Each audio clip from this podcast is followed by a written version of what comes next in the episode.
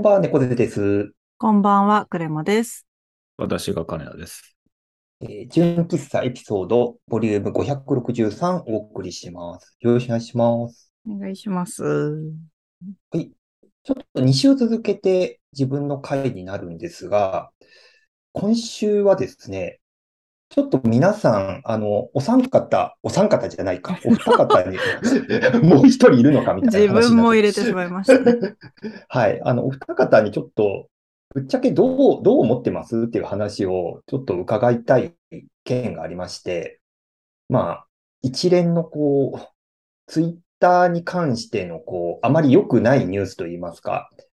こう、要はイーロン・マスクが買収した後に、結構いろんなこうリストラがあったりだとか、こう人が抜けていっているだとか、なんかそういったニュースが流れてきていて、割とちょっと暗雲が立ち込めていると言いますか、どうやらちょっとサービスの継続性だとか、なんか広告もなんかつかなくなってきてるんじゃないかみたいな話があって、ちょっと今後ね、どれぐらいサービスが続くのかっていうのがなんか怪しいみたいな、こう言われ方をしているっていう状況が、まあ多分ニュースとかね、いろんな人のこうブログだとかそういったものでこう見聞きはする状況があると思うんですけれど、どう、どうなのかなっていう、この一連のこう状況に対して、なんか皆さんどう思ってるんだろうって、特にこう、なんだろう、日本でこうツイッターをすっごい昔から長く使っているような人たちって、なんかその辺どう感じてるのかなっていうのが、なんかいまいち見えないなというか、あんまりみんななんか自分のこう考えというか感想みたいなものを上げている人が、僕の身近な人たちではなんかそんなにこう、なんかリツイートしたりとかはしているのは見かけるんですけど、意外とこう、なんかどう思ってるかみたいなのはなんか見かけない印象があって、なんかその辺聞いていけたらと思うんですけれど、ま、まずちょっと僕の、なんか、み、皆さんに聞く前に自分のこう、なんというか感想というか、こ一連の状況に対してのこう思い的なものをちょっと共有をすると、なんか初めそのなんか買収決まりましたみたいな話が上がってきたときは、正直、まあなんやかんやでどう、どうにかなるんじゃないかみたいな、こう淡い期待をこう勝手に抱いていたところがあって、そんなになんかこう、なんかサービスがこのまま続くのかなみたいなところに対しては、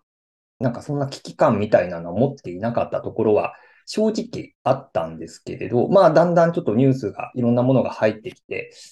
うん、大丈夫かなって思うようにはなってるんですけれど、ただなんか、なんかそう思いはしつつも、じゃあなんかじゃあ、ま、ます、あの、よく話題に上がるマストドンのアカウント取り直さなきゃみたいなことだとか、なんかじゃあ他移行先考えなきゃみたいなのはなんか不思議と思わないというか、なんか意外と自分の中では、あ、なんかこの件って結構冷めた目で見ているのかなみたいなのがあって、なんかこれって自分だけなのかなみたいなのちょっと気になっているっていうのが、まあざっくりとした今の自分のこう考えというか感想みたいなとこなんですけど、クレマさんはそのあたりどうですか？うん、そうですね。やっぱ正常性バイアスみたいなのがあるのかもしれないんですけど、うん。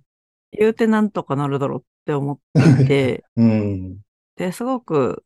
あの、コアの方々が辞められたっていうお話も読んでるんですけど、うん。多分、また、いい、いい人材というか、能力のある人は入るのではってちょっと思っていて、うん。勝手な心情ですけど、うん。なんだろう。やっぱなんだかんだ言ってまだすごくブランド力のある名前なので、うん。例えば求人があったとして、まあ、働く時間が長いって言っても毎日徹夜みたいな感じではないのかなって勝手に思っていて、うん。なんかそこの実態とかわかんないけど、まあ、普通にそこそこ1日10時間とか働くぐらいだったら別に、それなりに人が、別の人が雇えて維持されるんじゃないかって勝手に思ってるって感じですね。そそうですねう。ん。なんか本当にそのニュースが出回って1週間、2週間みたいな状況だから、なんか向こう1年どうなるかって全然予想がつかないし、もしかすると人が入れ替わって多少の混乱だとか、こうトラブルは起きるかもしれないけど、なんやかんやで収束するんじゃないかみたいな、うんまあ勝手な期待ですけど、そういうのもちょっと、なんかあるなっていうのはね。そうですね。それが本当に収束するかわかんないけど、ここまで大きな存在をうん。そう簡単に潰すんだろうかっていうのがあんまりピンとこなくて。うん。で、なんか辞めた人がそのバックドア的なのを仕込んでくんじゃないかみたいなことも言ってる人いたけど、うん。なんか、なんだろうね、エンジニアのプライドとか、その大きな存在をそそのように壊すことへの恐れみたいなのとかが、なんかあるんじゃないかなって勝手に思っていて、うん。でもそうすね、そういったこの常識みたいなことを軽々と壊してくる人もいると思うので、そうですね。あなんとも言えないんですけど、なんとなうんく自分の予測してるところはそういう感じですかね。うんうんうんううんん。金田さんはそのあたりどうですか？うーん、な、なんでしょうね。まあなんかその、そもそもで、イイーロン・マスクがなんでツイッターを買収しようとしたんだっけってところが、だまずそこはよくわかってなくて、なんか急に出た話っていううん。気がしていて、うん。で、まあなんか、その、まあ、買収終わりましたの後に、人事的なやつとかで、ごちゃごちゃやってるなっていう、その対岸の価値観みたいなものはうん。ありつつ、まあ、その、そのそもそもの買収前のツイッターが良かったんだっけっていうところの精査から、うんそ。の一人 CEO になって、うんえーまあやりたいようになったら振ってるなっていう、なうじゃないですか。うん。で、で、なんか不要な人たちが、まあ、仮にいたとして、そういう人たちが辞めて、で、会社の方針についていきませんで辞めてっていうのは、割とまあ、買収後の会社としては、よくある話だと思うし、うん。単純にそれがこう、メディア的なものだったり、やり方的なものが、ちょっとまあ、急すぎるっていうのもあって、割とこう、センセーショナルなうん。印象にはなってはいるけど、み別に見見てる感じでは、うん。まあ、普通そうなるよねっていううん。範疇もありつつ、まあ、その中身的な部分、そのコード的な部分とかに関しても、うん。割と言及がされてたりとかして、うん。その辺のこう、シェイプアップみたいな部分で、まあ、テスラの時もそうだったらしいですが、まあ割とそういうやり方で、その健全な企業として、ちゃんとその就業時間はあった上で、まあ残業もするけど、それは激務って言い方してたけど、うん。まあそこのまあ相対的なその激務がどうかは置いといて、うん。まあ働かない人は辞めてねっていうのはまあ経営陣からしたらまあそれはそうだよねっていううん感じはしますよね。だからそこでツイッターっていう一つのサービスに特化した会社になるのか、うん。ツイッターを軸にして何か違うサービスも始めていけるような会社に今後していくのかってところうんが多分今後のプロセスになっていくんじゃないの？っていうのは見てて思うぐらい。だからツイッター自体を、まあ、せっかく何何何十億？うん。値段ちょっと上がってないですけど、高い金出して買ったんだから、まあ、それをもう元を取るという前提のもとで、うん。多分、ある程度やりきったら、多分またイーロン・マスクどっか売るんじゃないかなっていうところまでは。考えて、考えてるか、うんまあ予想はつきそうなところ。うん。うん。うん。もうほぼほぼ社会的インフラになりつつあるので、うん。で、まあ、前のそのざ、なんでしょうね、その、カオスなツイッターに戻す必要もないと思うし、うん。そうですね。うん。これからのツイッターをどうしていくっていうところで、まずうん。不要なものを一回切っていくっていう判断を、まあ、するでしょうねっていうのが正直なうん。感想ぐらいかな。そうですね。うんだなんか少なくともなんか長年ずっと赤字の状態が続いていて、少なくともビジネス的には相当まずい状態になってるっていうのは、まあずっとその買収の話が出る前から言われていたから、それに対して大なたをこう振るっていうのは、まあその、買収された会社に対して行われることとしては、まあね、なんかよくある話なんだなっていうのは確かにあって、うん。で、で、その時にその今のサービスが本当にあの正しい状態なのかみたいなところの見直しがかかるっていうのも確かにあるし、なんか、いろいろなんか話題にはなってるけど、じゃあそもそも今使っているサービスが本当にここれがベストなのかみたいなのは、うんあまり、なんか、むしろなんかどんどんこうスペースとかいろんな機能が追加はされてるけど、なんだろう、なんかこう、使いこなせてないし、そもそもなんかお金になってない感じが、うん。こうね、旗から見るとあったりするから、まあそこに対しての見直しがかかるっていうのは、まあ、まあ当然ね、行われることだとはね、思うけど、なんかあれですね、その、い、今、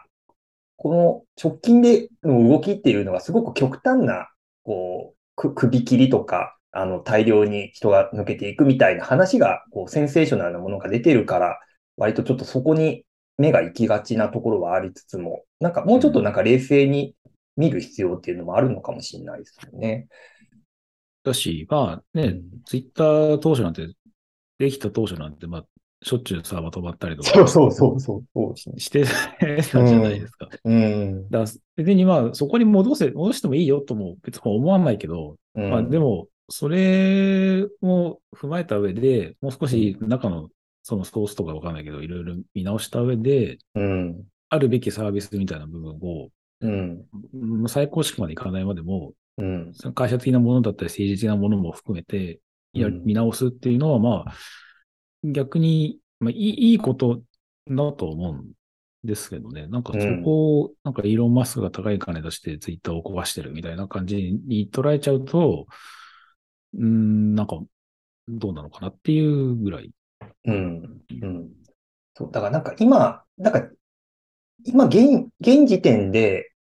ちゃんとサービスは使えているし、何か落ちているわけではないから、あんまりなんかそのあたりの懸念っていうのが実感伴ってないっていうのはあるのかなって。なんかまあこの先何をわかるね、こう2週間、3週間経った後にどうなってるかっていうのはちょっと読めないところはありますけど。そうですね。なんか、そう、なんか今日のこの、なんていうか、この場にいる3人って、結構な古参だと思ってて、ツイッターの。うん。それ、これこそね、日本のこう、なんて言ったらいいんですかね、アーリーアダプター的な人たちの間で話題になり始めた時に結構真っ先に、こう、アカウント取った人たちみたいなところがあると思うんですけど、なんかその、ツイッターとの距離感って多分この10年ぐらいで相当変わったと思うんですよ。で、その過程で多分、あの、今回のニュースが出たとしても割とこう、なんかドライに見られるような多分感じになってるんだと僕は思ってるんですけど、なんかツイッターって今なんかどう、どう見てます？なんかツイッター上で誰かとこう交流したりだとか、なんかどういう使い方をしてるのかなみたいなのをちょっと聞いていけたらと思うんですけど、クレマさんって今ツイッターってどう使ってます？なんかどれぐらいの頻度とか。うんうん。うんと、まず使い始めたときは完全に友人と喋るツールみたいな感じで、うん。本当に知り合いのウェブデザイナー界隈の人と、うん。あの、使っていて、なんか今日飲み行きますかみたいな話とかもしたりとか、うん。あと結構愚痴みたいなのも投稿したりとか、すごいうんオープンすぎる使い方をしてまして、うん。まあいろいろ途中あったけど、とりあえず今は、すごくその、マーケティング上、ウォッチするためのツールみたいなうのと、ん。あと自分が趣味がいくつかあるんですけど、私、すごく特殊で全部1アカウントでやってるので、うん。えっと、リストを活用して、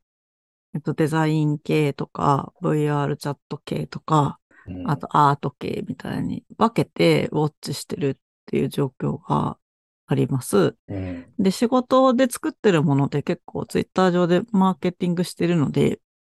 その仕事に関係あるキーワードで検索して、そのターゲットになる方々っていうのがどういう投稿してるのかなみたいなのを見たりとかしたりしてるかな。なんかうんで、あんまりこう、自分の心情を吐露みたいのは減りましたね、すごくね。うん。ありましたね。僕もやってましたもん。仕事の愚痴とかめっちゃ多分初期の頃って投稿してたし、うん。な、なんでしょうね。やっぱこう、ユーザーの数がめ、ね、少なかったからっていうのが多分間違いなくあって、うん。なんか、今考えると結構、ゾッとするような情報をみんな、なんか垂れ流してたな、みたいなのはうんありますよね。なんかそこからどんどん人が増えていって、どんどん、こう、なんか社会的なインフラになっていくにつれて、多分そこは自然と距離を置くようになったというか、多分その過程の中で Facebook だとか、いろんなサービスが出てきて、割とこう限定した人にそういうのを見せるとかっていう、割とコントロールができるようになってきて、多分なんかそのパブリックな場所に投稿するものだだとかっていうのは結構限られてきて、なんかどっちかっていうとこう、なんか情報収集するとか定点観測するみたいなのが、なんか主になってきてる感じは、うん。なんか僕もか、感じるとこありますね。うん。うんで、なんか、あの、クローズドな人にだけ、そういう、なんか愚痴みたいのを書くっていうのも、うん私はもうやめるようにしていて、うん前も何回か話したかもしれないんですけど、あの、パスっていう SNS が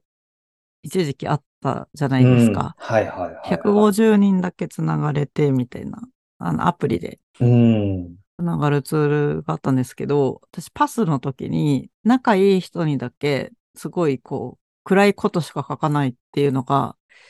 これは人として間違ってるって途中ですごい思って、本当は仲いい人には自分のいいとこ見てもらって楽しい気分になってもらうのが叱るべきなのに、うん。なんでこんないつもぐちぐちしてんだろうって思って、ある日全部消したんですよ、アカウントとかも。でもう、あの、裏垢とか作んないって決めてて、うん。あの、あえてやってるので、一つのアカウントで、すべての、うんあの、と話題を投稿するっていうのを、すごく、うん。多分2022年の日本人のツイッターの使い方としてはすごい変わってるみたいなんですけど、あの、うん。一つしかアカウント持ってないってことが。うん。なんかでも、そそういう過去があって、そうしているから、あの愚痴みたいなことが仮にあるとしたら、直接人に会って言うか、うん。もう本当になんか言わないと我慢できないって時は、Facebook の親しい友達みたいな、その昔からのインターネットのお作法を分かってる人だけに、うんちょっとだけ言うみたいな。でもそれも年に1回とか2回ぐらい、もうないぐらい、うんとにかくネット上にそういったその暗いことを書く頻度はすごい減りましたね。うんうん。っていう感じです。パスありましたね。なんかすごい懐かしい名前が出てきた。うん。うん。なんか僕もなんだろう。やっぱりなんかその仕事の愚痴だとか、いや、わなんか暗いことみたいなのは、まあその Facebook も含めて書いてた時期があったんですけど、僕の場合、なんだろう。震災後なのか、その直前ぐらいだったのか、ちょっと定かじゃないんですけど、あの、うちの父親がツイッターを始めて僕をフォローしたっていう大事件があったん。ですよ。うんうん。それで、もう一気にそういうのやめたっていうのは、ま、間違いなくあって、うんうん。やっぱその、自分のこう、親がタイムラインを見てるって、こう、頭にあるだけで、もう、あの、取捨選択というか、もう、な、何を投稿していいのか悪いのかっていうのがはっきりもう、なんか、明確になったっていうところがあって、で、そこから、なんだろう、こう、オープンにするものっていうのは相当、なんか限られてきたなっていうのはあるし、あと、なんかクレマさん言ってたみたいに、やっぱそのネガティブな投稿をすることに対して、本当にこれでいいのかなって、こう、なんか我に返る瞬間みたいなのもあって、やっぱなんかそこも、あとなんかその使い分け疲れというか、うん。なんか、もうもうこれ一つでいいじゃんみたいな、なんかその都度になんか公開範囲を限定したりだとか、アカウント変えたりみたいなのがなんかめんどくさくなってきたみたいなのも、多分長年やってると出てきたところはあって、で、結局もう、あんまりそのあたり使い分けもなんかしなくなってきたみたいなのはあるかなっていう。やっぱなんかいろんな人と繋がっていくと、なんか、こう、言っていいこと悪いことみたいなのがやっぱ出てきて、で、それで使い分けていこうとすると今度はそれに疲れるみたいなのがあって、なんか自然と、なんかクレマさんおっしゃってるような、なんかシンプルな使い方にこう収束していく感じっていうのはあるのかなっていうのが、うん、うん。ありますよね。そうですね。ねでも会社の人が、うん。会社の人大体私より15歳ぐらい若いんですよ。うんもうこの5年間ぐらい。転職してもずっと自分より15歳ぐらい若い人と付き合ってるんですけど、うん。15歳から20歳若い人かな。うん。あの、ツイッターアカウントを会社の人にはかたくなに教えないっていう人がすごく多くて、ええあでもそれもまた分解すると違うんですけど、前職は会社のことをツイートする人がすごく多くて、うん。なんだ、外に出してもいい情報ですよ。もちろん、その、うんうんこういったプロジェクトがローンチになりました、みたいなやつとか、うん。うちのチームこんな楽しい働き方してます、みたいなのを投稿する人がすっごい多かったんですけど、うん。今の会社の人は、あの、絶対に、あの、自分のアカウントは同僚にも教えたくないし、あ、のー会社のことは絶対つぶやきませんっていう人しかいなくて、うん。会社の、例えばプレスリリースとかを自分のアカウントで投稿する人、私ともう一人しかいなくて、ええあの、そうとにかく誰一人ツイッターで会社のことつぶやかないっていうのが今の会社なんですけど、うん。それが多分日本の結構大多数なんじゃないかなって睨んでいるって感じです。ちょっと正確な数字はもちろんわからないんですけど。うん。な、そうか。なんか自分たちが始めた頃とか、なんかまあそれからしばらくだとは思うんですけど、割とその、なんか仕事のことだとかをこう当たり前のように投稿してたのになんか慣れている人、なんか世代、世代的な問題なのかな？なんか若い世代ほど、割とその仕事っていうところと、こうプライベートっていうのでこう分けて、あんまりツイッターではそこに言及しないみたいなことをしているのか。うん。なんかうん理由を聞いたら2つあって、うん。えっと、昔会社、会社というか仕事の愚痴とかも書いてたから知られたくないっていう意見の人も少しいたんですけど、うん。大多数はその自分の趣味、あの、好きなアーティストとか、あの好きな漫画とかに対してのその熱い思いをこう、はほとばしっているところを恥ずかしいから見せたくないっていう感じの意見が自分の周囲では多くて、なるほどなって思ったっていうのがありますね。うん。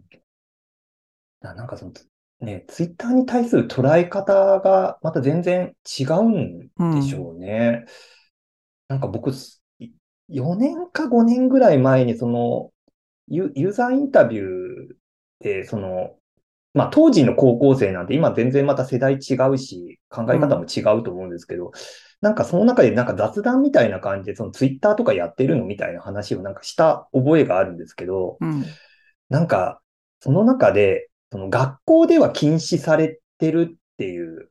そのツイッターがうん。禁止されててアカウント取っても、取っちゃダメですよって言われてて、じゃあみんなやってないかっていうと、みんな裏でこそこそ見てるっていう、そのアカウントは持ってて、なんか、言ってしまえばなんか2ちゃん的な位置づけ、こう、なんかいろんなこう情報がただ流れてくるこうサービスとして捉えられてて、あんまりなんかそこにその自分の情報をこう出すっていうのはあんま考えてないみたいな話をちょっと聞いたことがあって、うん。うん。なんかもしかすると割となんかそういう考え方で今ツイッターってなんか捉えてる人っていいるのかもなっていう。だからそこになんかこう投稿するっていうのは本当にこうなんか自分から切り離したこう匿名性の高いアカウントとしてこうなんか出すみたいな感じだったりするのかな。聞いてみたいですね。うんちなみ、に、あの、私も今そういったユーザーインタビューの仕事とかすごいしてるんですけど、うん、あの、ウェブサービスの関わり方とかは、もう2年前の使い方は古いので、2 2年前より古い情報だと結構うん。もう変わってる可能性は高いと思います。そうですよね。だそのね、この4、5年ぐらいでまた全然違う使われ4、方に5年前は相当昔なので、うん。なんとなく40代とかになってくると、4、5年前がつい最近のような気持ちになって、うんそれ、その4、5年前の常識とか成功体験みたいなところを元に企画を立てがちなんだけど、うん。古いから気をつけないといけないっていうのはすっごい基本に銘じた方がうん。いいなって自分では思ってすます。うん。